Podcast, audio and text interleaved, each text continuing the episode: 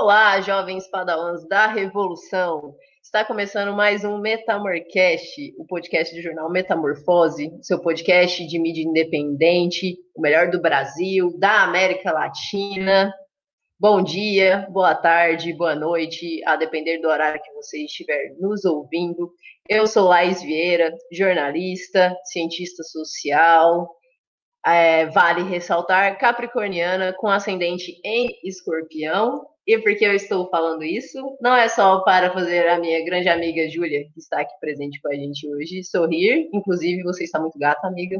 Mas também porque em um dos nossos blocos a gente vai discutir um assunto que, além de muito importante, a galera desse grupo costuma gostar muito dessas questões em torno da astrologia. Então, estamos aí.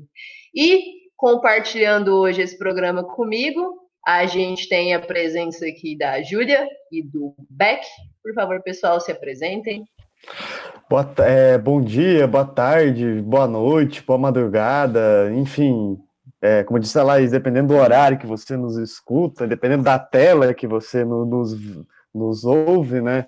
Eu sou jornalista, como você sabe, também sou um grande proletário das palavras aí, e sou leonino, né? O que dizem que isso explica muita coisa, né? Embora eu não seja um cara muito conhecedor da astrologia, né?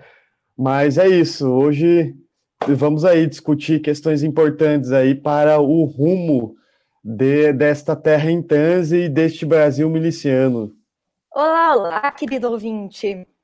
Aqui quem fala é Julia Guiar, eu sou jornalista e fotógrafa e, como todo mundo sabe, bruxa também, então a gente vai ter o horóscopo evolucionário aqui nessa edição do Metamorcast, porque a melhor coisa que existe é usar o signo para fazer zoeira e jogar verdade na cara de político, né? Como fazia nossa queridíssima, saudosa Maia na Rádio Libertária. Então, continuaremos aí neste programa.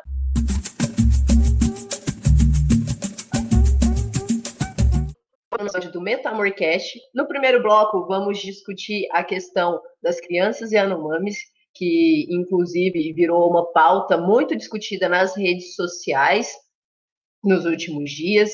No segundo bloco, a gente vai falar da PL 4162, que trata, né, da privatização da água e do saneamento básico, né?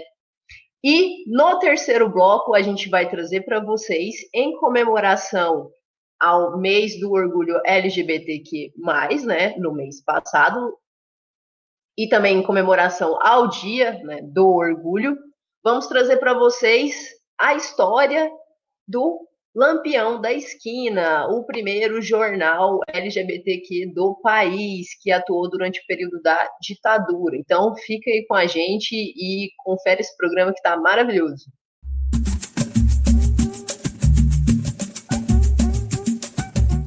Começamos agora o nosso primeiro bloco, em que vamos falar da questão indígena na Covid-19, especificamente do povo Yanomami, que anda sofrendo muito com a pandemia. Tem também, inclusive, uma petição que você pode assinar que o povo Yanomami está é, fazendo para poder pressionar o Estado, que se chama Fora Garimpo, Fora Covid, e é feito pelo Fórum de Lideranças da Terra Indígena Yanomami que decidiram que eles querem viver sem garimpo e com saúde. Então, vai lá, hashtag Fora Garimpo, Fora Covid e assina a petição do povo Yanomami. Mas, para além do garimpo, da contaminação da Covid-19, também tem uma outra questão muito triste que tomou as redes sociais na última semana, que é a questão do desaparecimento de duas crianças. Então, é, como a Júlia já, já introduziu, né? A gente sabe que a principal porta de entrada, é, ou pelo menos uma das principais portas de entrada para o Covid, além de outras doenças já, né? Isso estou falando assim historicamente, é a questão do, do garimpo na região. A gente sabe que, inclusive, o atual governo a gente sabe muito bem, muito claramente, né, de que lado ele está. Tem vídeos, né, do Bolsonaro antes de ser eleito lá, com um slidezinho dele falando sobre as terras indígenas, sobre as riquezas, principalmente, né, no subterrâneo dessas terras. A gente tem também a frase lá do Salles na reunião ministerial, que tomou grandes proporções também, foi alvo de diversas discussões, mas qual que é, então, assim, um rolê específico da pauta que surgiu recentemente, né, que, que subiu o hashtag no Twitter e tudo mais, é, foi a questão das crianças Yanomamis. O, a terra Yanomami, ela abriga né, diversas etnias, e aí, nesse caso, o que, que a gente teve? Que em maio, três mulheres com seus bebês, né, da etnia, desculpem aqui se eu estiver pronunciando errado, vocês podem é, corrigir depois, mas estou tentando, é, da etnia Sanoma, que é né, um desses grupos né, étnicos que vivem na terra Yanomami, foram levados para Boa Vista, né, lá em Roraima, porque estavam, né, essas crianças estavam com suspeitas de pneumonia. Então, sempre que há esses problemas de saúde, eles precisam se deslocar para conseguir o atendimento. No hospital, essas crianças acabaram morrendo. Só que qual foi a grande questão? Que os corpos dessas crianças desapareceram. Então, inicialmente, as famílias não sabiam onde estavam os corpos, não sabiam né, se de fato tinham morrido. E o que, que aconteceu, então, né, depois disso? Aí a gente teve que a agência de jornalismo independente Amazônia Real, inclusive sugiro que vocês visitem o site e as redes, eles trazem informações muito importantes sobre a questão indígena. Né? Então, é, a Amazônia Real conseguiu localizar os corpos dessas crianças entre os dias 26 e 29 do mês passado, né, de junho. E aí, os túmulos de, desses três bebês, todos eles do sexo masculino, eles foram encontrados, né, lá em Roraima. Eles estavam enterrados em sepulturas comuns no Parque Cemitério Campo da Saudade, em Boa Vista. Um outro que estava enterrado também em um cemitério particular. Para mim, tem duas questões que são essenciais aqui da gente discutir, né? Primeiro, é, foi relatado por diversas autoridades Inclusive, é, o Dário Copenaua, né, que é uma dessas lideranças ali do território Yanomami, ele, ele relatou, assim como diversas outras autoridades e membros dessas etnias, né, a dificuldade de informações não só sobre a localização dos corpos dessas crianças, lembrando que, por exemplo, as mães não falavam português, falavam as suas línguas nativas, então também assim muito problema com essa questão de tradução. Mas há relatos dessa dificuldade, tanto de informação sobre o que de fato aconteceu com essas crianças, se, ela, se elas morreram ou não realmente de Covid, dificuldades em conseguir informação, né, em transmitir informação por parte dessas autoridades, principalmente de saúde, para os povos da, das terras Yanomamis. É, eles não não passavam direito para eles, né, como são esses protocolos de segurança em questão da pandemia, né, do, do Covid. Então, assim, uma grande falta de informação e de iniciativa dessas instituições. E por que, que essa questão da informação aqui é tão importante? Porque os Yanomamis, eles têm um ritual, né? É, o que seria, por exemplo, né, a, o, o, os nossos é, quando, quando a gente perde algum parente, né, e faz velório e tudo mais, eles têm um ritual de despedida dos seus mortos que é diferente do nosso, né? Ele dura muito tempo e a, é tradição deles cremarem os corpos, né? Então, para eles, o fato deles não poderem, dessas mães, não, não poderem voltar para essas aldeias, né, com os corpos dos bebês para fazer esse ritual, isso é um desrespeito enorme com, com a cultura deles. É, assim, é de uma violência gigantesca. É como se, se nos nossos rituais de despedida dos mortos, né, é, a gente tivesse que fazer isso, por exemplo, sem um corpo, sem saber onde está o corpo, entende? É um desrespeito enorme com a cultura dele, com, com essas mães, né, impedir isso. E não tem ninguém lá que informe direito para eles o porquê deles não poderem ter acesso, né? Então, por exemplo, é, coisas que eles querem saber é aonde estão, por quanto tempo eles, eles terão que ficar enterrados e a partir de qual momento eles podem pegar esse corpo e levar para a aldeia para de fato haver esse ritual de despedida, né? E assim sucessivamente. Então, é uma questão muito grave, um desrespeito muito grande. Uma outra questão também que é muito importante a gente pontuar é que há uma semana, dois jovens da, da Yanomamis foram assassinados por garimpeiros, né, é, em Roraima. O que, que aconteceu? É, os jovens, é, original Yanomami, de 24 anos, e Marcos Arocona, de 20, foram assassinados num conflito que, assim, os garimpeiros estão perseguindo os jovens Yanomamis ali na região da terra indígena. Porque o que está acontecendo? Tem, os, é, os Yanomamis estão começando a se organizar para proteger a terra deles, entende? Então, os garimpeiros estão começando a perseguir esses jovens e assassinar eles, assim.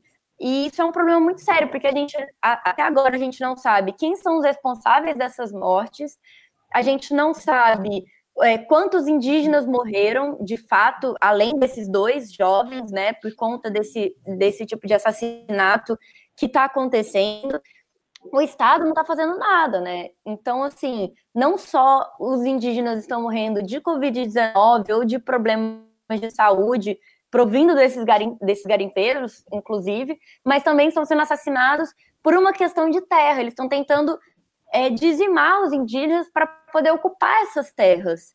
Essa é uma chacina que está acontecendo há 500 anos, a gente não pode esquecer disso esse, essas mortes estão sendo ocultadas e o Estado não está fazendo nada para impedir que isso aconteça. Muito pelo contrário. Por exemplo, quando o Bolsonaro, na campanha, fala que, é, em 2018, que pode desmatar à vontade, que garimpeiro tem permissão total e legal para poder ocupar essas terras, ele está dando aval para que essas pessoas elas sejam assassinadas. E isso é crime, cara. Assim, a gente está tá passando por um processo de apagamento histórico dessas populações. E o povo Yanomami está sofrendo muito com essa história. E o que me deixa mais puta é que ninguém está fazendo nada, né? Assim, tipo, a, a sociedade, no modo geral, não está se mobilizando em prol dessas vidas, né? O que é um problema histórico assim, dizimações de populações indígenas, é, a gente tem que rememorar como foi no período da ditadura, onde começou, né, esse tipo de coisa, justamente porque o pessoal desmatava e aí também passava por cima de quem morava lá. Então, o governo Bolsonaro, como é o governo que tem é, a maior quantidade de militares desde 85, desde a redemocratização, ele também é um governo que ressuscita as práticas mais nefastas, assim, que os militares faziam como essas, por exemplo, assim, de, de simplesmente assim menosprezar os povos indígenas, os povos originários, né, que no governo dele vão ser é, vem, vem sendo alvo de violência constantemente. E que é, é, esse é só mais um desastroso e triste episódio, assim, é, de, um, de um. Parece que é uma política de Estado bolsonarista, né? O bolsonarismo, ele, um dos pilares dele é a morte, né? Então, assim, os povos indígenas Agora, é, além de, de, de, de, o que tudo indica, terem sido contaminados pela Covid-19, também não têm um direito, assim, de poder enterrar os seus, é, os seus entes queridos, assim, seguindo as tradições daquela cultura, né? É, e assim, só para só relembrar também, né, como, como a Júlia colocou, isso é uma questão lá já assim de longa data. A gente sabe que dizimação, né, e contaminação desses povos indígenas por doenças né, que os brancos trouxeram estão aí desde 1500. Importante ressaltar aqui, não só garimpo, mas também a questão do agronegócio, né, que está em torno ali, por exemplo, do desmatamento. Então, é desmatar para fazer pasto, para pecuária, por exemplo, né, ou grandes plantações de soja. Não atinge só é, ali, Amazônia, a Amazônia é legal, aquela região, a gente sabe que outras regiões também, e além dessa questão, né, dessa disputa em torno da, das terras, né, dessa invasão por parte de garimpeiros e de agricultores, que não são agricultores familiares, é importante colocar aqui, tá, são grandes proprietários de terra mesmo, que roubam a terra, né, de reservas, de povos tradicionais, e que a gente sabe que tem um aval do governo, isso já ficou muito claro, né, E aí, junto com essa questão né, desse roubo de terras, dessa invasão, desses assassinatos, lembrando que o Brasil é um dos países onde mais mata ativistas ambientais né, do mundo, e isso inclui muito as terras indígenas, a gente teve assassinatos aí de vários representantes, de várias lideranças indígenas, é, e aí, junto com essa com esse roubo dessas terras, com a invasão dessas terras, a gente tem né, que é, esses garimpeiros, esses agricultores, esse pessoal que invade, leva também, né, além de violência e de assassinato, leva essas doenças. É importante lembrar, e inclusive já fica aqui um indicativo para o ouvinte que queira se interar mais sobre o tema, tem um podcast no Spotify que chama Copiou Parente, que é do ISA, né, o Instituto Socioambiental. E aí eles promovem boletins semanais sobre as questões indígenas no país, e aí a gente vai ter, por exemplo, né, com dados do, do último mês, que entre 26 e 27, ou seja, em 24 horas, a gente teve nove indígenas da etnia Chavantes, por exemplo, no Mato Grosso, morrendo de Covid. Para além disso, a gente tem também é, uma outra fonte aqui, que se o ouvinte que está interessado né, no tema quiser se informar melhor, a gente tem o Levante Indígena, né, que é também um coletivo de mídia é, independente, que traz informações sobre é, os povos indígenas brasileiros, a gente vai ter que a pandemia ela não está sendo um problema, assim como essa questão de invasão, de roubo de, de terras e de assassinatos, não é só um problema no Brasil. A pandemia está dizimando comunidades indígenas na América Latina como um todo, né? É, o que, que a gente vai ter, por exemplo, que em números da Organização Pan-Americana de Saúde, né, pelo menos 20 mil indígenas é, foram infectados na bacia do Rio Amazonas, que atravessa Brasil, Peru, Colômbia, Bolívia, Equador, Venezuela, Guiana e Suriname.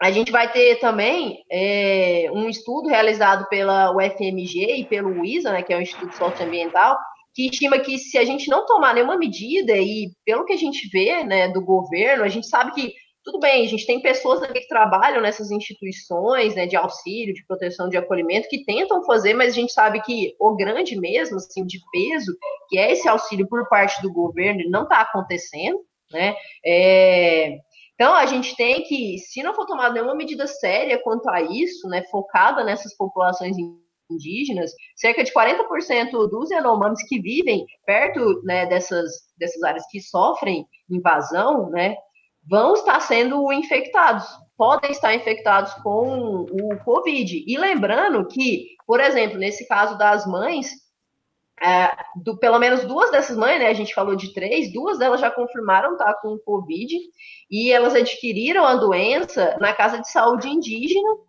É, e, e por que que isso acontece, né?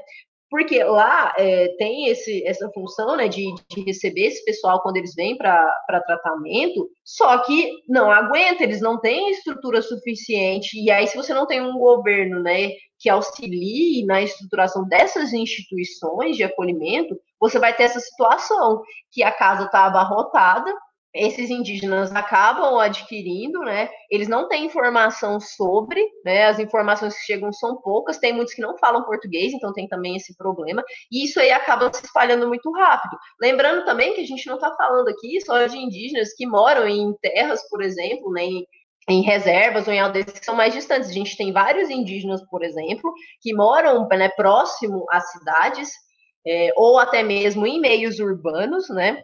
Que tem que trabalhar nesses meios, porque tiveram as suas terras tomadas, né, por exemplo. E aí, no trabalho, geralmente trabalham em péssimas condições, porque a gente sabe né, que existe isso é, em torno de populações mais periféricas, que a galera aproveita para obrigá-las a se inserir no mercado de trabalho extremamente precarizado.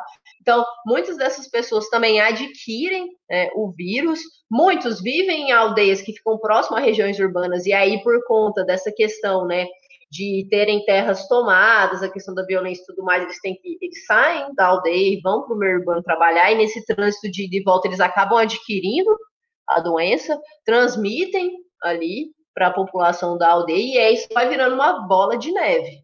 E é importante lembrar também que a terra Yanomami é a maior reserva indígena do Brasil, com mais de 10 milhões de hectares entre os estados de Roraima e Amazonas, e são cerca de 27 mil indígenas que vivem na região.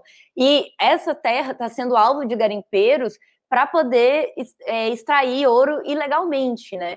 Bom, e para ajudar a gente com as discussões do primeiro bloco, temos aqui a Ana Maria Machado, que é mestre em antropologia e trabalha com os Yanomamis desde 2007. Ela trabalhou na Comissão Pro Yanomami e no Instituto Socioambiental, o ISA, colaborando com a formação de professores Yanomamis, produção de pesquisas interculturais realizadas pelos Yanomamis e publicação de diversos livros nas línguas Yanomami.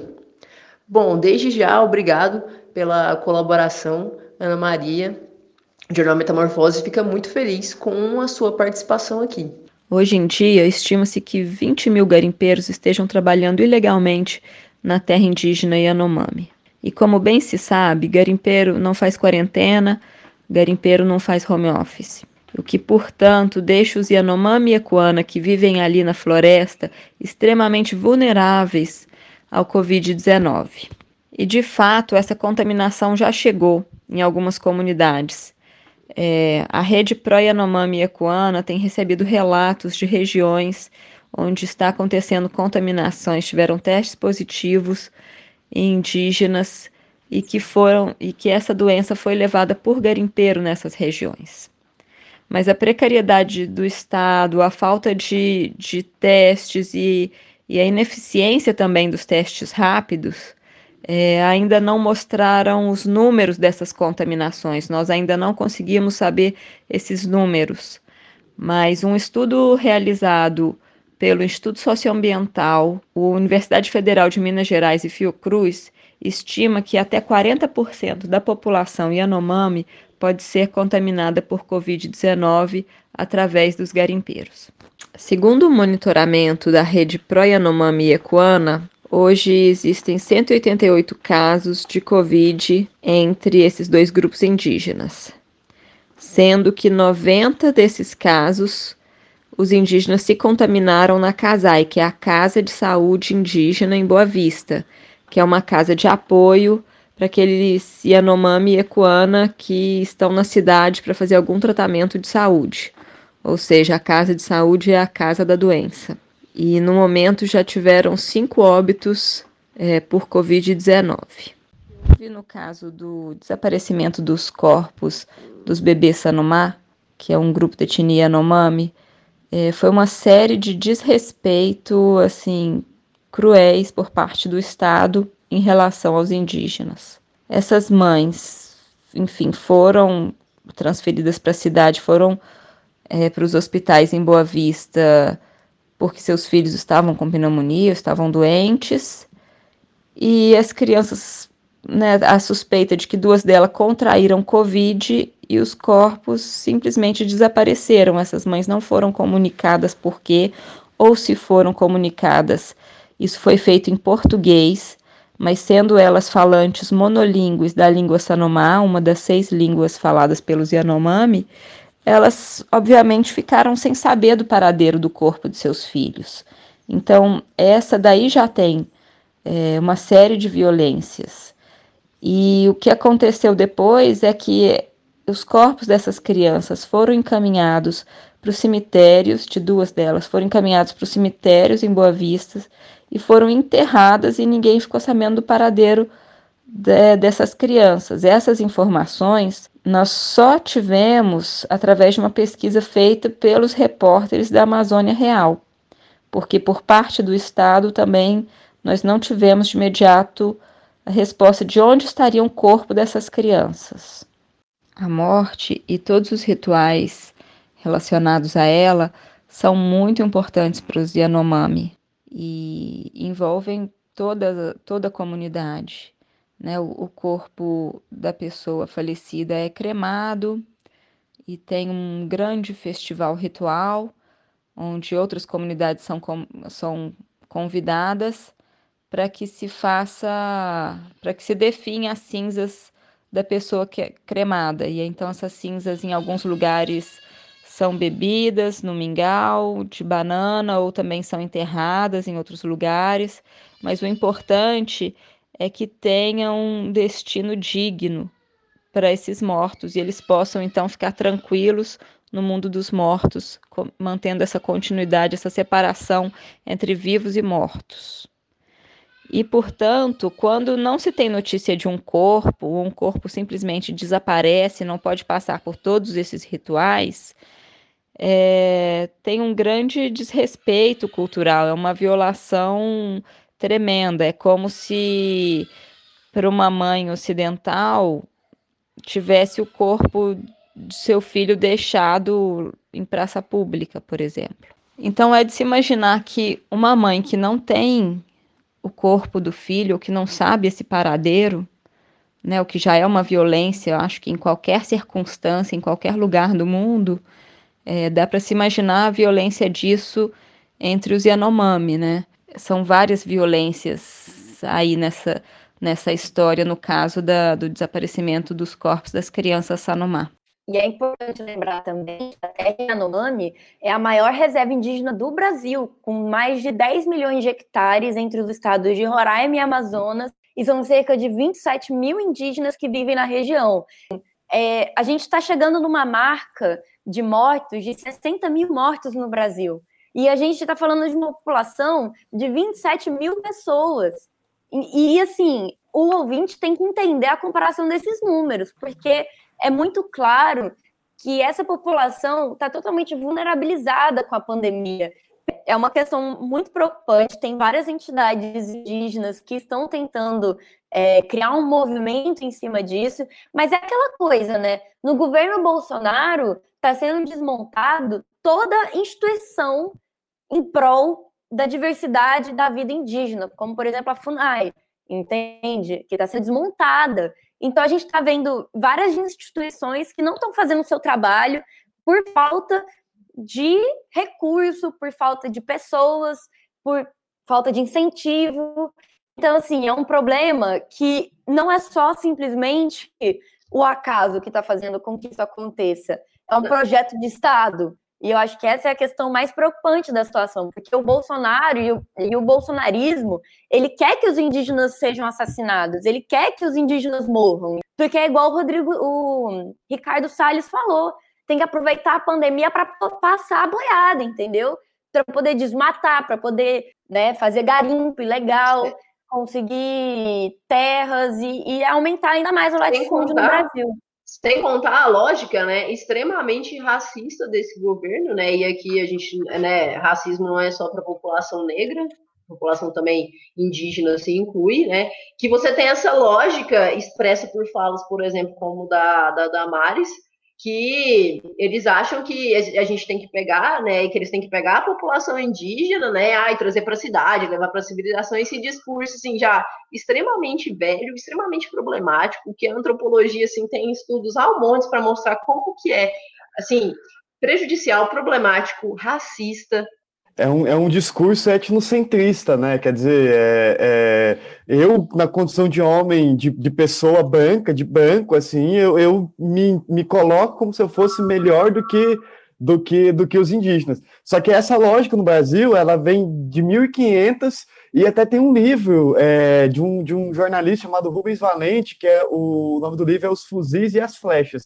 onde ele explica, ele percorre toda é, todo o período assim da, da, da, da, ditadura, né? É importante a gente voltar na ditadura, porque essa página sequer foi virada na nossa história e os erros estão sendo cometidos ainda hoje. É uma pesquisa encomendada pela, pela Comissão Nacional da Verdade, e é em, 2000, em 2017, mas a Comissão da Verdade de 2017 já não existia, então foi no meados dessa década de 2010, onde ele mostra que cerca de 8 mil indígenas foram mortos entre é, 46 é, e 88, quer dizer, a época em que o, o, Estado de Direito, democrático de direito no Brasil não acontecia. Então, assim, o que a gente vê hoje no governo Bolsonaro também é uma prática é, etnocentrista, uma prática etno, é, um, um etnocídio, na verdade, né? É, e assim, um, um, uma coisa assim para atender as grandes. Parece que para atender as grandes companhias assim de, de mineração que exploram aquela região, que querem construir mineradora e etc. E aí isso tem um preço a se pagar muito caro, que é, é de fato os povos originários do Brasil, aquela que é uma das maiores é, uma das maiores etnias indígenas, né? É, sendo profundamente dizimada aí por um governo incompetente, né? Um, um, um governo que mata é, os seus povos mesmo, assim, sem ter nenhuma política pública para contemplar ou para atenuar os efeitos da Covid-19. E aí o questionamento pertinente se fazer, a meu ver, é o seguinte: é, como que um governo que, que ele não está nem aí para preservar a vida é, do brasileiro em geral, como é que ele vai fazer para preservar a vida dos povos é, indígenas, assim? sendo que ele é incapaz de se colocar no lugar do outro, de compreender as diversidades que existem entre é, é, que compõem a identidade brasileira, né? Então, assim, eu fico me perguntando como é que, que a gente pode cobrar alguma coisa de um governo é, é desse, de, dessa estirpe, assim, né? É, quer dizer, uma coisa muito difícil. A gente sabe que em governos anteriores também tivemos diversos problemas, né, com questão de legislação e leis ambientais, questão, né, de é, agricultura, garimpo, direitos, proteção indígena, etc. Só que a pandemia e a lógica, né, essa, essa ideologia, né, esses valores que esse governo defende e põe em prática, abriu um novo capítulo, né, nessa devastação, nessa violação dos direitos indígenas, né, principalmente por parte do Estado. E aí, só para o ouvinte ter, ter uma noção, eu queria trazer para vocês aqui o que, o Levante Indígena colocou sobre essa questão né, do, do ritual funerário, porque vocês podem achar, tipo, ah, não tem muita diferença, não sei o quê, mas a lógica é a seguinte, que se para um branco tem toda essa dor, né, porque você perde um ente, você não pode se despedir dele, né, é, dessas pessoas que você ama, né, você não, você não pode sepultar ele de forma devida, é, por conta desses protocolos de biossegurança, para uma mulher ou para um homem Yanomami enterrar um, um dos seus, né, alguém da sua família, né, da, da, sua etnia, além de ser incompreensível, é inaceitável, porque para o povo Yanomami, eles não enterram, né, eles nunca fazem isso sob nenhuma hipótese.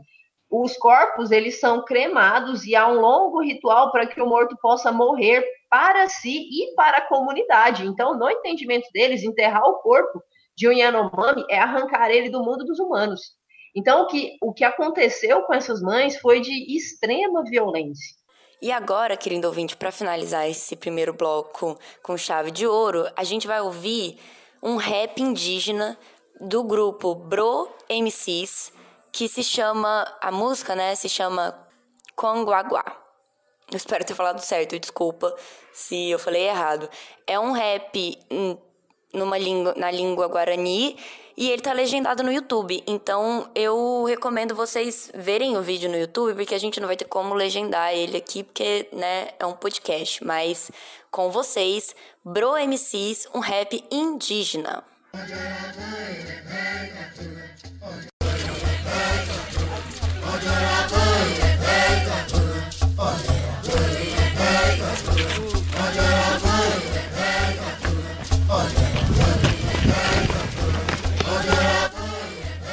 Lá, por aí.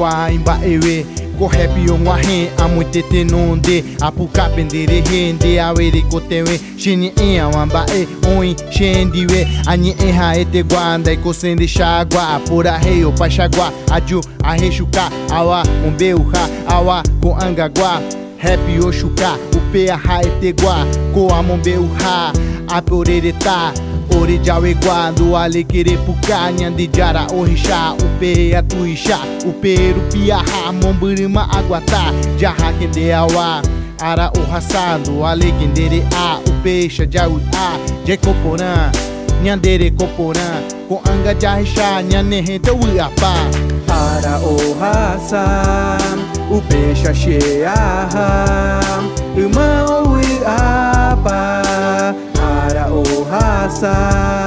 o peixe cheia. Uma oui apa Uma oui apa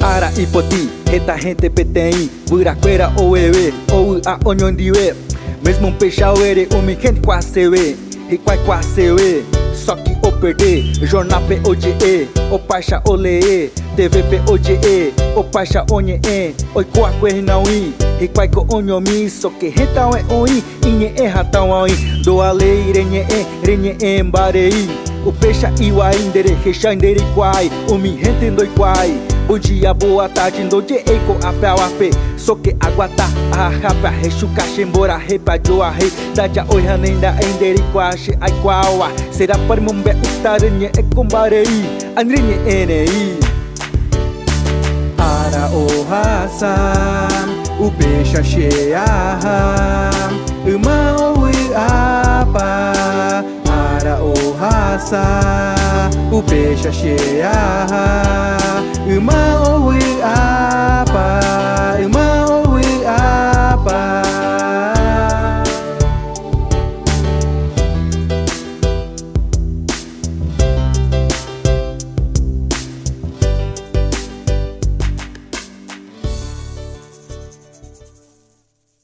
Você ouviu agora um rap indígena para poder a gente lembrar que a comunidade indígena ela também é cultura e também faz música e de, de, tem uma diversidade musical enorme.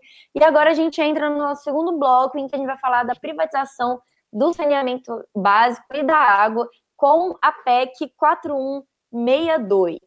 Então, querido ouvinte, é importante a gente lembrar que essa questão da privatização ela vem acontecendo não só no saneamento básico, não só com a questão da água, mas com a energia, enfim, vários tipos de privatização estão acontecendo no Brasil há muito tempo. Só que a questão da pandemia, ela agrava essa situação.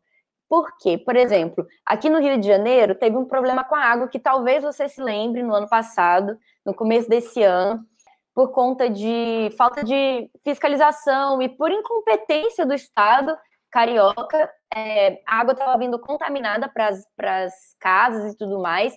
E é uma coisa que vem acontecendo novamente. E o porquê que isso tem a ver com privatização? Porque isso é, um, é uma situação muito recorrente no Brasil. Você, o Estado, é, diminui a fiscalização e diminui a manutenção desses, dessas instituições que são do Estado para poder dar a desculpa de que precisa privatizar. E isso é uma coisa que, assim, é um enorme prejudício para a gente, enquanto população, porque vai piorar ainda mais o serviço, né? E a gente ainda vai pagar mais caro por isso, como a gente viu acontecendo com a energia, por exemplo, no estado de Goiás, com a Enel. É, o projeto de lei 4162, ele estava engavetado no, no, no, nos confins assim do Congresso, né, no fundo da gaveta desde o início da década passada, assim, ele já ele, ele, ele já estava engavetado. Esse, esse projeto de lei ele, ele prevê a privatização dos serviços de saneamento básico, não é só da água, é também o, o, o esgoto e também a água. É, então todo, todo a cadeia de, de a, é, a cadeia é, dos serviços de saneamento vão, pode ser privatizado. Aí é importante a gente pensar também que é, a privatização, se vir a acontecer, coisa que provavelmente vai acontecer, é, vai ser jogada na mão de uma empresa, essa empresa vai, vai visar o lucro, então é, o consumidor, o cidadão vai ter um, um aumento nessa conta e vai ter um serviço bem ineficiente, que é a mesma coisa, por exemplo, é que acontece com a água, que a Enel ela, ela comanda, por exemplo, é, o serviço de energia elétrica em Goiás, acho que no Rio de Janeiro, em São Paulo e no Ceará. Então, esses quatro estados. Os quatro estados é um, é um desastre monumental é, o serviço de água. Ele é caro, de, de luz. Ele é caro e ele é muito ruim. Então, assim, o, o, a nuvem fica um pouquinho, um pouquinho escura, nublada, já é, já já cai a, a, luz, etc. E é, esse, esse projeto de lei, esse PL, ele, ele foi é, o da água, no caso do saneamento básico, ele foi votado em tempo recorde é, na Câmara. Provavelmente, é, não precisa ser um grande especialista em Congresso Nacional, é, certamente existiu alguma espécie de, de, de, lobby, porque o relator desse projeto de lei foi o Tássio Gereissati, é, do PSDB. Eu não me lembro, não me recordo o estado agora, mas ele é do, do, do PSDB. PSDB do Ceará.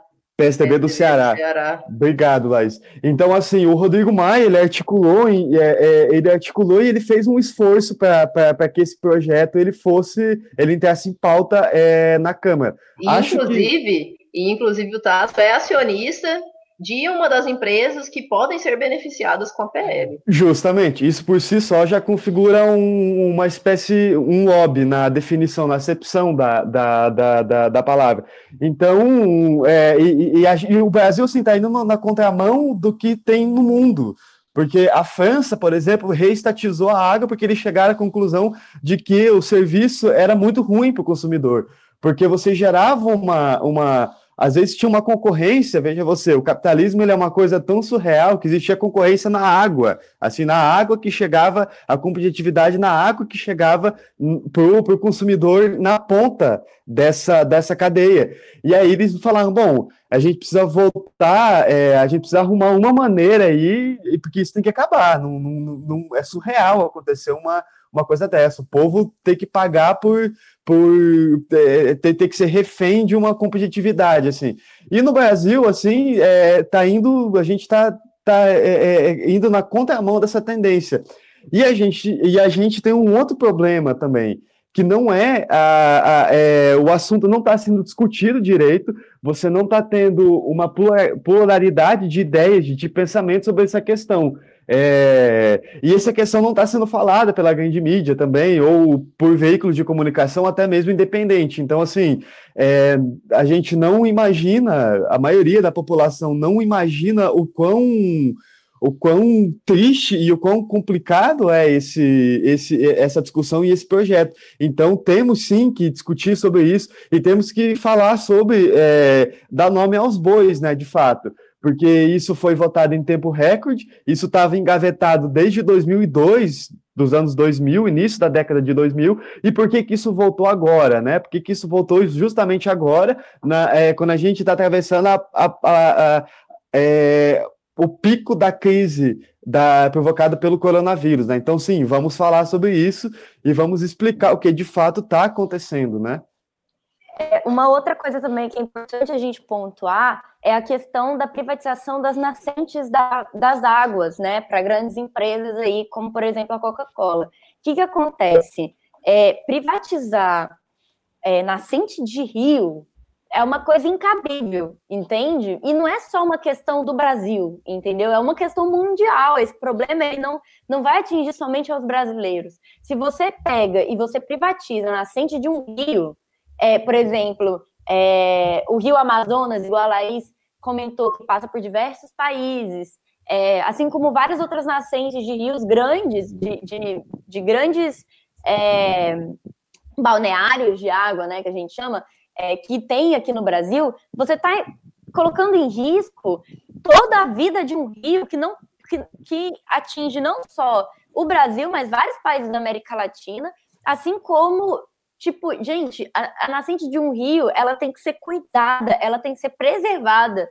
Ela não pode ser motivo de extração, entende? Porque isso prejudica toda uma cadeia, desde o que a gente se alimenta, ao meio ambiente, ao equilíbrio ambiental, a forma como, tipo, as nascentes dos rios estão interligadas com as chuvas das cidades, com é, as chuvas que regam as plantações na maior parte do país, assim como a manutenção das florestas. Então, assim, não é um problema somente é, de uma questão de privatização de saneamento básico, mas é também uma questão ambiental que, se não for pautado no mundo inteiro esse absurdo, vai ser um retrocesso para o planeta, não vai ser um retrocesso só para os brasileiros. Não, e assim, é, só querendo pontuar algumas coisas. Primeiro, água é um direito universal. Uma outra coisa também que faz parar com o que o Beck colocou. Há suspeitas, há aí algumas denúncias de que os infográficos apresentados ali no, no parlamento referente a essa votação estavam distorcidos. Uma outra coisa também, né, essa questão da reestatização em vários países por conta de algumas características que se repetem, eu vou comentar ao longo da, da minha fala. Né? Mas, assim, de início, é, eu só queria dizer assim, para começar, não existe liberal que é ambientalista, que defende meio ambiente, entendeu? Esse negócio aí de grandes empresas, né, ecologicamente, gente, não tem, não tem, tá? É igual falar que, que liberal defende a liberdade. Ele até defende liberdade, né? Mas para homem branco, cis, hétero, proprietário de terra, etc. Tá? Então, assim, não, não é uma defesa universal da liberdade. Então, liberal, neoliberal, você não tem essa galera ambientalista de fato, né? Que está preocupada com isso. E aí, sobre especificamente né, essa PL, eu gostaria de, de indicar para os nossos ouvintes, porque eu acho que fez né, assim, um, um, um, aparato muito bom de informação e de análise crítica sobre, que é o Manifesto do Observatório Nacional dos Direitos à Água e ao Saneamento, o ONDAS, né? Vocês acham ele disponível na internet e vocês podem seguir também as páginas que eles têm aí nas, nas redes sociais. E aí, vamos começar aqui, né? O que, que é importante pontuar? Primeiro, é, e fazendo um pouco de paralelo com isso que a Ju falou, essa questão né, em torno das águas no Brasil já é bem antiga. Desde lá no Império, você já discutia o negócio de transposição do Rio São Francisco, uma puta obra lá do caralho, que na verdade promoveu o quê? É, promoveu de fato uma democratização da água, levou água para quem precisava? Não levou. A gente sabe que quem foi os mais beneficiados ali foram também grandes fazendeiros proprietários de terra. Né? Você tem várias textos aí é, na internet que vocês podem pesquisar sobre o, o que alguns, alguns é, estudiosos chamam de apartheid hídrico, tá? É, uma outra coisa também, a gente tem que, por exemplo, lembra lá do governo Temer, naquela reunião lá em Davos com os empresários, os CEOs? Então, foi reunião para quê? Para privatizar o aquífero Guarani em benefício de empresas como Coca-Cola, Nestlé, Ambev, uhum. A gente uhum. teve isso aí também, tá? Então, assim, não é uma questão só do governo Bolsonaro, mas a gente sabe que ele adora escrachar esses posicionamentos dele. Só, só corrigindo uma informação que eu falei aqui, depois eu fui checar e eu vi que estava errado. Na verdade, o projeto, esse PL, ele está indo para a sanção presidencial. Então, assim, ele passou é, ele passou sem nenhuma discussão, sem nenhuma, sem ninguém saber pela Câmara, ele votou, é, foi, foi votado por unanimidade quase no Senado e agora vai para a sanção do Bolsonaro. O que vai acontecer? Ao que tudo indica. Segundo uma reportagem da Folha de São Paulo, publicada na última quinta-feira, na semana passada, é, o texto, é, a, a, a, relatoria do Tasso Gereissati, ela foi, ela foi construída em comum, em, em, em comum acordo com o que o Paulo Guedes pensava para essa questão da água. Então, assim, é, é um projeto que vai, é, a gente já tem que mudar, que poderia ir, não, ele vai, ele vai ser sancionado pelo presidente, e assim, a água vai ser privatizada no Brasil, sem nenhuma discussão, uma coisa absurda que está acontecendo. E para ajudar a gente nas discussões desse segundo bloco, temos hoje a presença do Ian. Ele vai se apresentar para vocês, mas desde já eu já queria agradecer a Andressa Araújo, que fez essa ponte entre o jornal Metamorfose e o Ian. E agradecer também o Ian por colaborar aqui com a nossa discussão sobre a PL 4162. Bom dia, boa tarde, boa noite. Meu nome é Ian. Eu sou formado em Ciências Ambientais pela UFG. Atualmente eu curso mestrado também em Ciências Ambientais na UFG. É, me questionaram sobre a PL número 4162, no que se refere à privatização do saneamento básico. Primeiramente, a gente tem que entender o que é o saneamento básico. De acordo com a Lei 11.445 de 2007, o saneamento básico é um conjunto de serviços, infraestrutura e instalações operacionais de abastecimento de água potável esgotamento sanitário, limpeza urbana, manejo de resíduos sólidos e drenagem de águas pluviais urbanas. O resultado do saneamento básico é percebido diretamente na prevenção de patologias, no caso do Brasil, principalmente as patologias tropicais, como por exemplo a diardia. É, as condições de salubridade refletem diretamente na longevidade, na expectativa de vida de uma população. Isso é um dos elementos chaves para classificar o índice de desenvolvimento humano.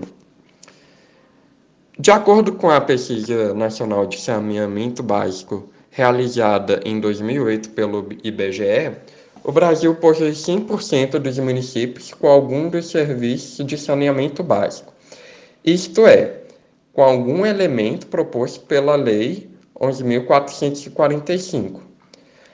A rede geral de distribuição de água foi de 99,41%, enquanto a rede coletora foi de 55,16%. A gente pode observar claramente que a gente oferece mais água potável do que coleta o resíduo dela. O resíduo, no caso, o esgoto, né? A coleta de resíduo sólido no Brasil, em 2008, foi de 99,96% e o manejo de águas pluviais de 94,46%. Entretanto, essa informação não é uniforme no território nacional.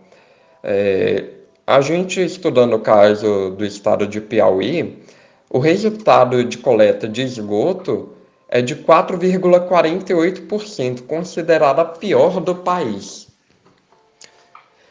Conforme a Lei 11.107 de 2005, os estados são responsáveis por promover o serviço de saneamento básico através de consórcios. Isso significa que cada estado e o Distrito Federal possuem uma ou mais companhias de saneamento básico. Como, por exemplo, aqui no estado de Goiás, a gente tem a Saneago e a Comurg que atuam nesse sentido.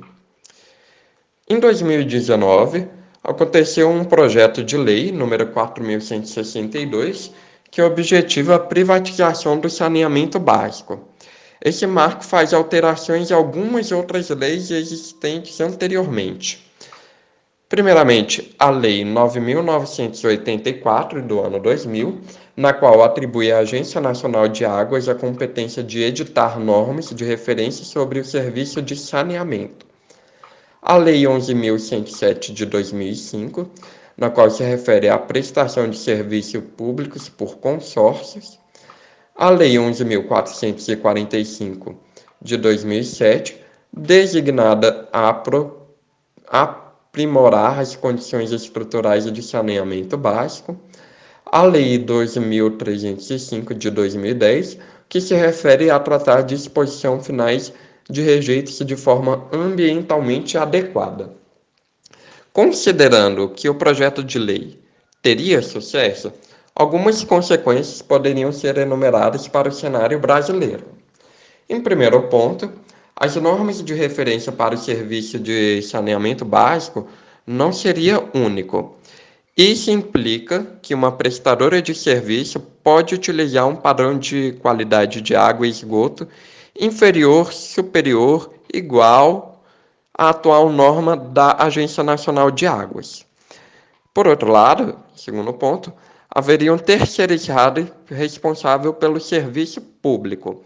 O saneamento básico deixaria de ser um consórcio estadual e passaria por um processo de licitação de empresas.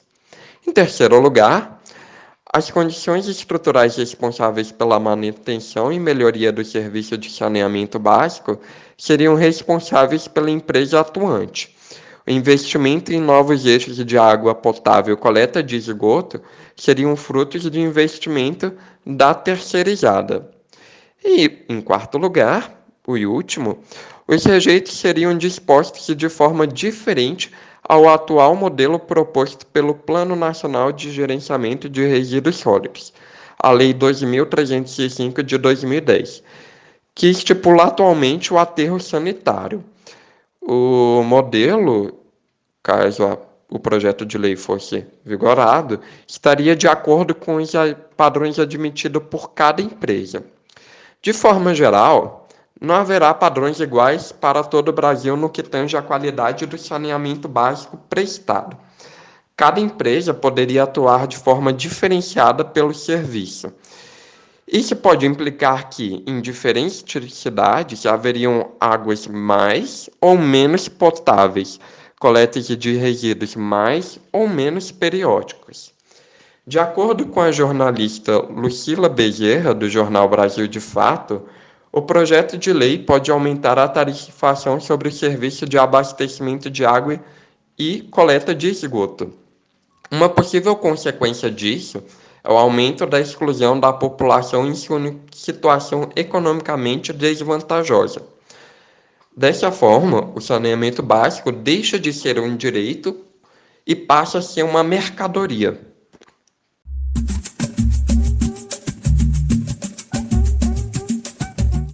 Voltamos aqui para o nosso terceiro bloco e eu gostaria de começar esse bloco é, dizendo que não importa como você seja, o importante é que você seja feliz dentro do seu próprio corpo. As pessoas elas devem ser livres para poder amar e se expressar do jeito que elas quiserem. Então, um salve a todo mundo da comunidade LGBTQIA+, para todas as pessoas trans, todas as pessoas intersexos, as pessoas lésbicas, é, gays, enfim, todo tipo de diversidade que existe dentro dessa sigla e dessa comunidade arco-íris maravilhosa. Vocês são pessoas lindas, nós somos pessoas incríveis e a gente merece estar vivo e a gente merece ter o direito de amar quem a gente quiser, independentemente do que as pessoas acham e o preconceito delas, né? Então, ah, e um salve também a todas as pessoas pansexuais maravilhosas, assim como eu, que estão aí na luta para viver e para poder, principalmente, ter é, conhecimento dentro da nossa comunidade, né? Porque vale a pena lembrar que também o B do LGBT não é de biscoito, tá? Um beijo. Ai, agora eu vou passar a palavra para outra pessoa da comunidade LGBTQIA+, do nosso colhido coletivo Jornal Metamorfose, que é essa sapatão raiz, essa sapatão maravilhosa, entendeu? Essa lésbica futurista, Laís Vieira, com vocês. Marxista também, hein? Aí, diga-se de passagem. É, então, hoje a gente vai trazer aqui, né, em homenagem ao mês do orgulho, a gente vai trazer, a gente vai fazer um resgate histórico, né? Talvez muitos dos nossos ouvintes não conheçam, mas a gente vai falar sobre o Lampião da Esquina. Porque além da gente gostar muito de falar de mídia, de falar de mídia independente, nada melhor para comemorar o mês de junho do que falar de mídia independente e uma mídia independente que foi o primeiro jornal de alcance nacional, diga-se de passagem, tá?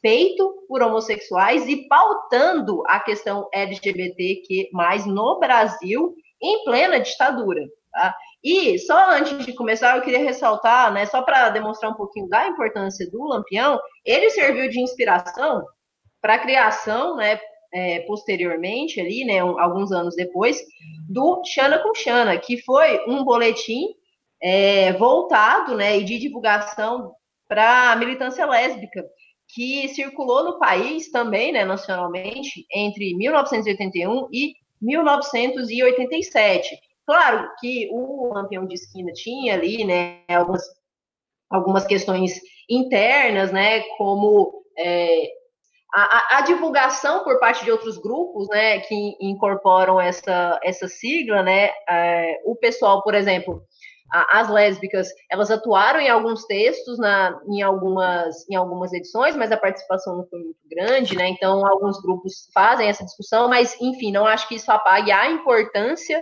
do, do jornal.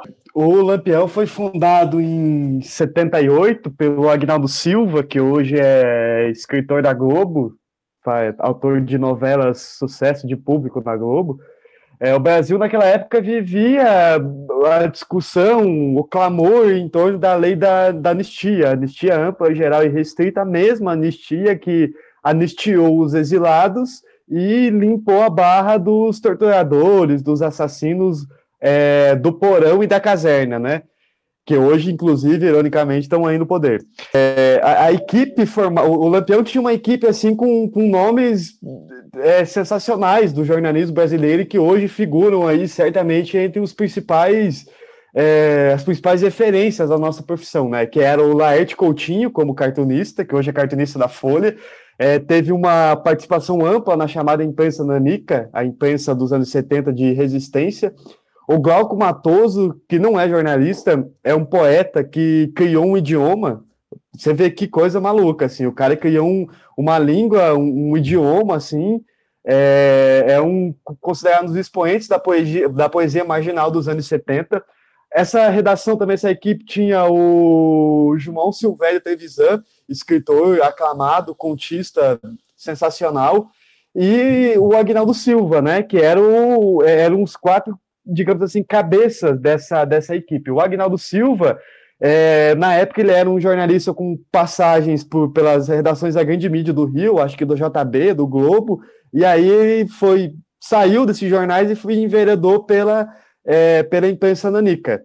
É, Para o ouvinte entender, a imprensa nanica, é, existe, existiam três jornais que eram é, os principais da imprensa nanica, que era o Pasquim, que era um jornal, embora é, debochado, sarcástico, irônico, era um jornal muito homofóbico e machista. Inclusive, a própria equipe do jornal era composta por pessoas assim. E, inclusive, um dos episódios mais trágicos do Pasquim, que é mostrado no documentário Lampião da Esquina, dirigido pela Lívia Pérez é, e produzido pelo Canal Brasil, é que quando Pasolini, o diretor italiano, morreu é, em 75, o Pasquim fez piada é, da morte e tal, uma coisa bem, bem escrota mesmo, assim, mas que, de certo modo, é, traduzia o clima daquela esquerda, assim, que tinha pegado em arma da ditadura, né? Mas o Pasquim era a geração do desbunde, mas era o porta-voz dessa, dessa galera. É... E aí é, existia opinião e o movimento, que eram jornais de São Paulo. Aí desses jornais, do racha desses jornais, foram é, surgiram outros jornais que deram origem à chamada imprensa feminista e à chamada imprensa gay, como o pessoal do Lampião da Esquina se é, identificava e queria que, que chamasse. Uma coisa que eu acho interessante a gente pontuar que é, apesar de ser um jornal gay e um jornal majoritariamente feito por pessoas brancas, homens brancos, né, que apesar de serem gays eram homens e brancos, é, eles pautavam muito essa questão do racismo pegando figuras históricas, é, tem várias entrevistas com mulheres negras, com é, homens negros falando sobre, pautando o que era o racismo na ditadura militar, o que é algo, assim, muito bacana. E essa entrevista com o Gabeira eu acho muito interessante porque é, é muito coerente, assim, com o que a gente discute hoje na esquerda.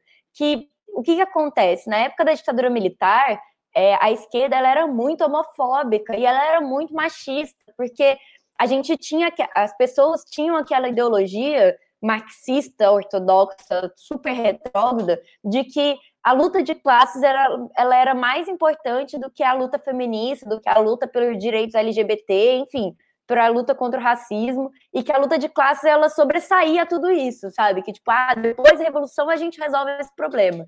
E isso realmente foi uma pauta muito importante quando os exilados voltaram para o Brasil, porque a gente, na década de 60 e na década de 70, tinha todo um, um avanço dessas pautas na Europa, né? A gente está falando da Suécia, quando o Gabeira estava lá, do movimento feminista, do movimento negro, dos Estados Unidos, do movimento LGBT, que estavam angariando espaço dentro dessas, é, dentro dessas lutas, e principalmente dentro da esquerda, né? O que é... Então, quando ele volta e o Lampião faz essa entrevista com ele, o Gabeira deixa muito claro que é, ele se desconstruiu enquanto homem branco e principalmente enquanto é, heteronormatividade. Então, assim, eu acho muito curioso porque ele fala sobre é, como destruir o patriarcado dentro, do, dentro da esquerda, que é uma pauta super recente, né? Convenhamos aí, o tanto de esquerdomático a gente vê é, andando por aí no Brasil é, né, tem para todo gosto, que é impressionante é, para poder falar também sobre como o movimento LGBT tinha que ter espaço dentro da esquerda. e como movimento negro também. Então, eu acho que tem várias partes dessa entrevista que são históricas, assim, principalmente que o Gabeira fala sobre a masculinidade tóxica que ele percebe que ele tinha, entende? Por conta das amigas e amigos LGBTs, mulheres e negros que ele fez lá na Suécia, outros exilados também, enfim. E como ele foi aceitando, por exemplo, o que ele chama de lado feminino, né? Que poderia se dizer é, que ele explica um pouco melhor sobre essa questão efetiva, sobre como as emoções dele foram muito mais aceitas é, e como ele aceitou muito mais o corpo dele depois disso tudo, ele reconhece os privilégios dele, enfim. É uma entrevista que vale muito a pena é, ser lida, tem online, é, tem um site que disponibiliza todo, praticamente quase todo o arquivo de 32 edições é, online para poder você ler e tudo mais. Tem várias formas de acessar isso. E assim, uma coisa que eu acho que é interessante a gente pontuar é a potência da mídia independente quando ela é feita por minorias, né? Porque a gente está falando do mês de orgulho LGBTQIA. Então, assim, é uma comunidade que tem muitos recortes, entende? Assim, não só, é, por exemplo, as pessoas trans, pessoas intersexo, que tem um, um recorte social muito específico, mas por exemplo, a negritude dentro do movimento, é, o patriarcado dentro do movimento, enfim, todas essas pautas que a gente está batendo na tecla há anos e que hoje parece que é, esse movimento está conseguindo angariar discussões amplas e realmente abrindo, é, sendo porta de entrada para toda essa diversidade, não só da própria comunidade LGBT, mas também para uma diversidade de pautas e de discussões, que eu acho que é assim um papel essencial que a mídia independente, independente tem, né, como mídia, e também que o Lampião fez na ditadura, querendo ou não, mesmo sendo feito por homens gays, homens brancos, eles angariaram discussões que são muito recentes, e isso é muito à frente do tempo deles, né? Então, e, é, é um conteúdo muito bacana. E eu achei interessante, Júlia, no, é, no documentário Lampião da Esquina, assim, o depoimento do Ney Mato Grosso, que ele fala assim, ah, é, diziam que São Francisco, né, que teve o primeiro jornal gay do mundo, o Sun, é, Gay Sunshine, que era o nome do jornal, que inclusive o pessoal do Lampião se espelhou nele e tal, o, o Ney Mato Grosso dizia, assim, que todo mundo nos anos 70 no Rio de Janeiro era gay, aonde você ia, assim, era uma cidade gay, é. ele fala. Então, por isso que o jornal, ele, ele se solidificou, porque era uma época, assim, como a, a luta armada não tinha dado certo, o pessoal tinha pegado em arma, e ou, ou quem tinha pegado em arma ou estava preso, ou tinha ficado paranoico, e é, igual, e o Angeli retrata isso muito bem na, na charge dele, ou o pessoal ou ficou preso ou ficou paranoico, ele até criou um personagem, é, um cara paranoico, assim, da, da luta armada, meio que um tiozão hippie e tal, é, e aí vem o Lampião com essa, essa, essa, essa coisa assim de mudando a pauta. Não, a gente vai discutir política, mas nós vamos discutir política do corpo. A gente vai discutir política é, do comportamento humano, dos costumes, sabe? Que, e aí, é, isso a gente para pensar, parece que essa pauta, assim, ela é, é, é, é, mesmo tendo acontecido há 40 anos atrás, ainda ela é muito nova, né? no, no Brasil mesmo. É, e para arrematar, o livro que eu tinha falado para vocês, meus caros ouvintes, que eu ia que eu ia pesquisar e ia, ia trazer o nome para vocês, é O Hóspede da Utopia. É uma obra que o Gabeira escreveu assim que ele voltou do exílio, que ele conta a experiência dele na Suécia, como que ele passou por toda essa mudança de comportamento, as primeiras análises críticas da luta armada, é, os amigos que ele fez na Suécia, assim, que mudaram a concepção de mundo dele e tal. É super interessante. E o Gabeira conta histórias muito engraçadas, assim, que na Suécia o Gabeira, ele trabalhou como condutor de metrô, assim, então tem umas histórias muito muito engraçadas e, e tal no, no livro, assim, é muito importante para você entender, acho que tudo isso que a gente acabou é, falando aqui. Não, ó, Agora, aproveitando essa pauta aí que a, que a Júlia colocou, eu, como uma pesquisadora marxista, vou aqui sim defender tá, o meu lado. É, eu queria pontuar algumas coisas. Né?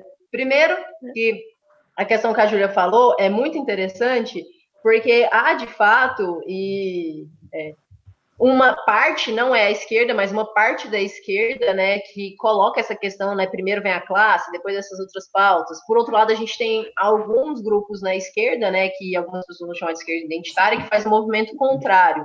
Na verdade, eu acho tanto um como o outro uma é, redução e uma leitura um pouco errônea sobre as obras marxistas e marxianas, porque o próprio Engels já está discutindo a relação da monogamia com a propriedade privada lá em 1804, e eu acho que historicamente se provou que não dá para você fazer uma revolução verdadeiramente com transformações efetivas na sociedade se você separa essas pautas, a exemplo do racismo, né? A própria Angela Davis, né, numa entrevista é, para uma revista francesa, é, quando ela foi perguntada, né, se caso né, a gente tivesse uma sociedade, né, que fosse capitalista, socialista, que fosse socialista e tal, não existiria racismo, ela vai falar, olha, eu não sei se não existiria racismo, mas no capitalismo, com certeza, não existe capitalismo se não existir racismo.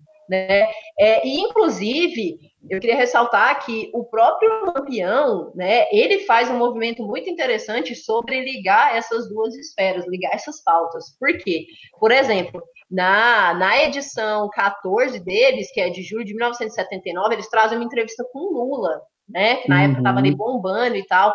E aí o Lula fala umas frases, tipo assim, que nunca viu, né, é, homossexual na classe trabalhadora, e não sei o que, assim, a, a, eles trazem uma coisa meio crítica mesmo sobre isso, mas ao mesmo tempo eles trazem justamente essa, essa contradição interna, né, porque eles vão falar o quê?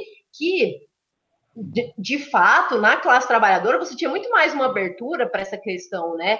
Eles trazem, inclusive, uma fala de, de um travesti que eles falam, né, que batia calçada ali diante, na frente de um dormitório operário ali, né, eles estão trabalhando em contexto de, de, São Bernardo, né, da São Bernardo na época, então tinha esse dormitório ali, né, de trabalhadores da construção civil, e aí eles vão explicar, né, a, a, falando né, com, com essa travesti, em São Bernardo, não, desculpa, no, no Rio, é, que ela vai falar né, da, da, relação com, com esses trabalhadores, porque com uma fala, por exemplo, como essa do Lula, fica uma coisa meio assim, né? Tipo, ah, então, até mesmo essa galera da esquerda que era para ser mais progressista é um bando de otário, né? E aí ela fala, né?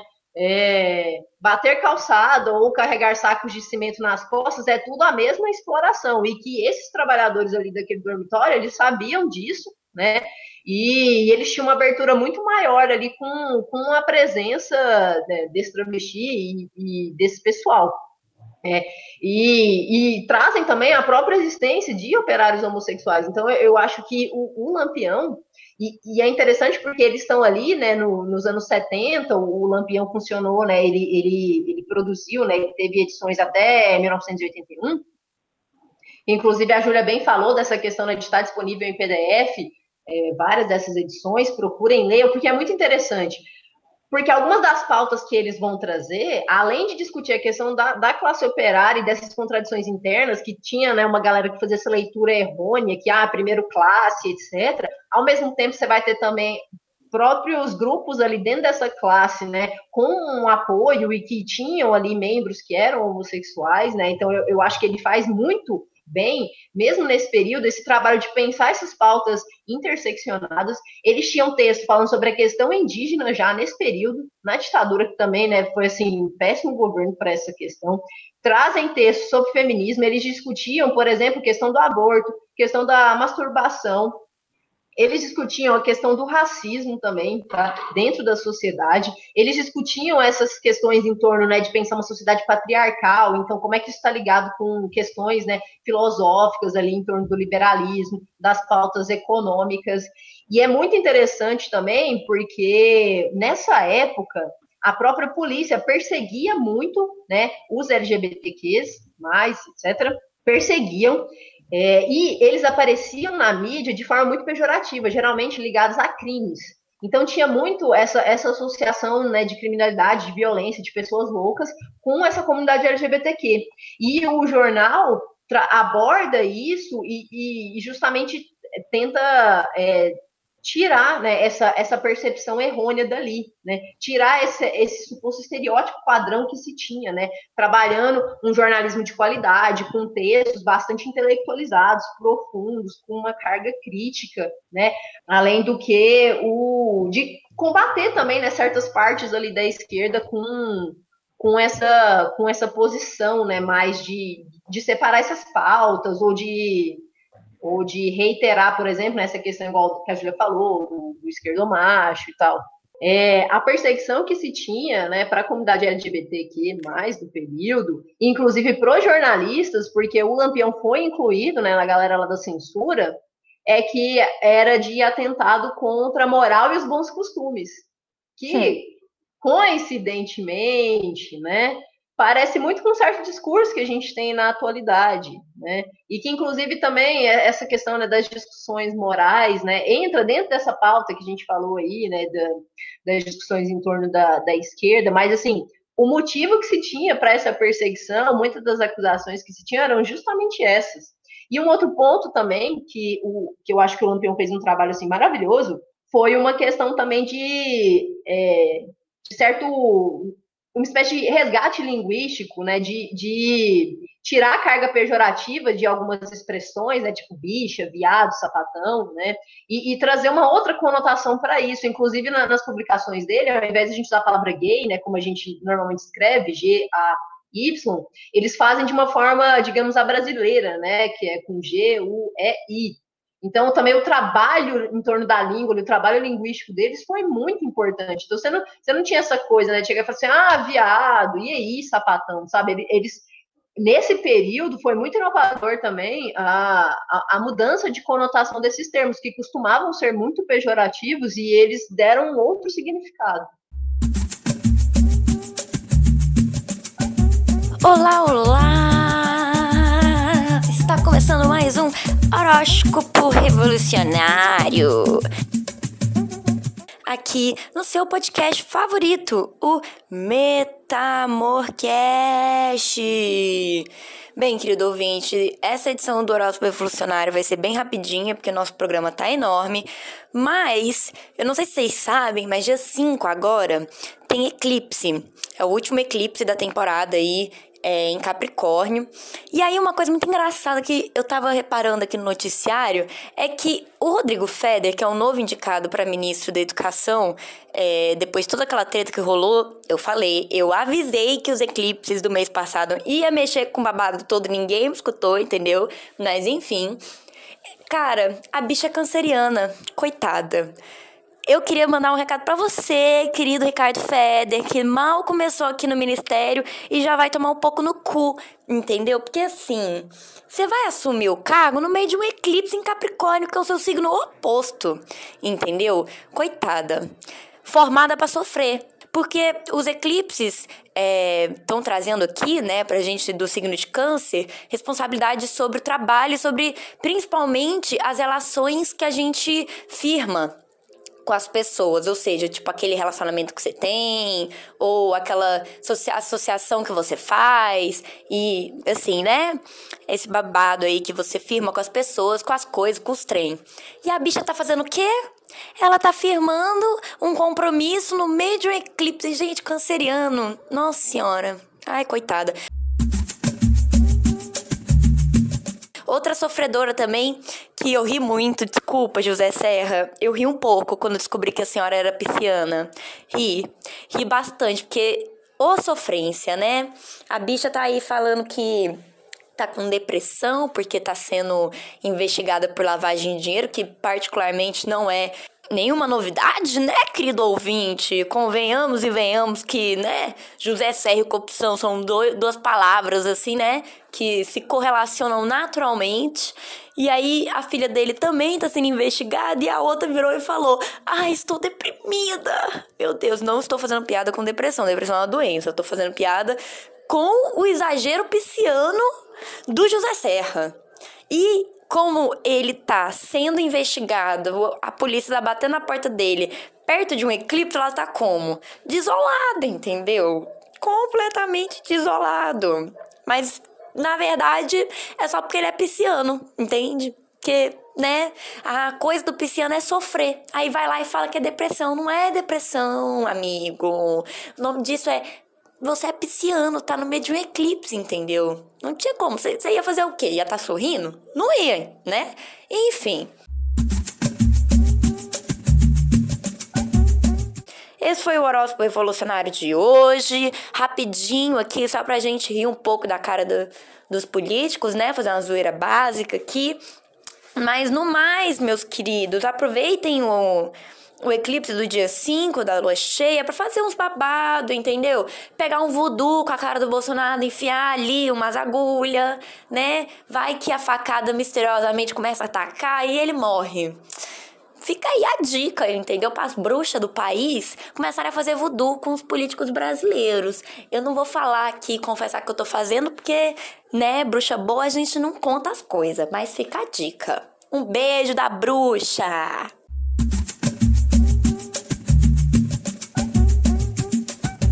Bem, querido ouvinte, esse é mais um Metamorcast, um pouco mais longo dessa vez, mas é, assuntos muito pertinentes que a gente precisava discutir. É, então, se informe cada vez mais sobre a questão Yanomami, sobre a PL 4162, e também vai lá dar uma olhada no Jornal Lampião, digita aí no Google que você vai achar fácil as edições é, online. E para mais informações, você acessa www.jornalmetamorfose.com, que a gente tem várias matérias, é online, é gratuito, vai lá ler, entende? Apoia a mídia independente. Siga a gente no Instagram também, arroba Jornal Metamorfose. Siga a gente no Twitter, arroba o Metamorfose. E é isso, meus queridos. Eu vou ficando por aqui. Meu nome é Júlia Guiar. Um beijo para vocês, um beijo da bruxa e principalmente lembre-se, a diversidade é importante. Viva a comunidade LGBTQIA. Bom, pessoal, é, eu também vou ficando por aqui. Até a próxima. Resistamos e um salve para a nossa comunidade LGBTQI. É isso, meu povo. Até a próxima.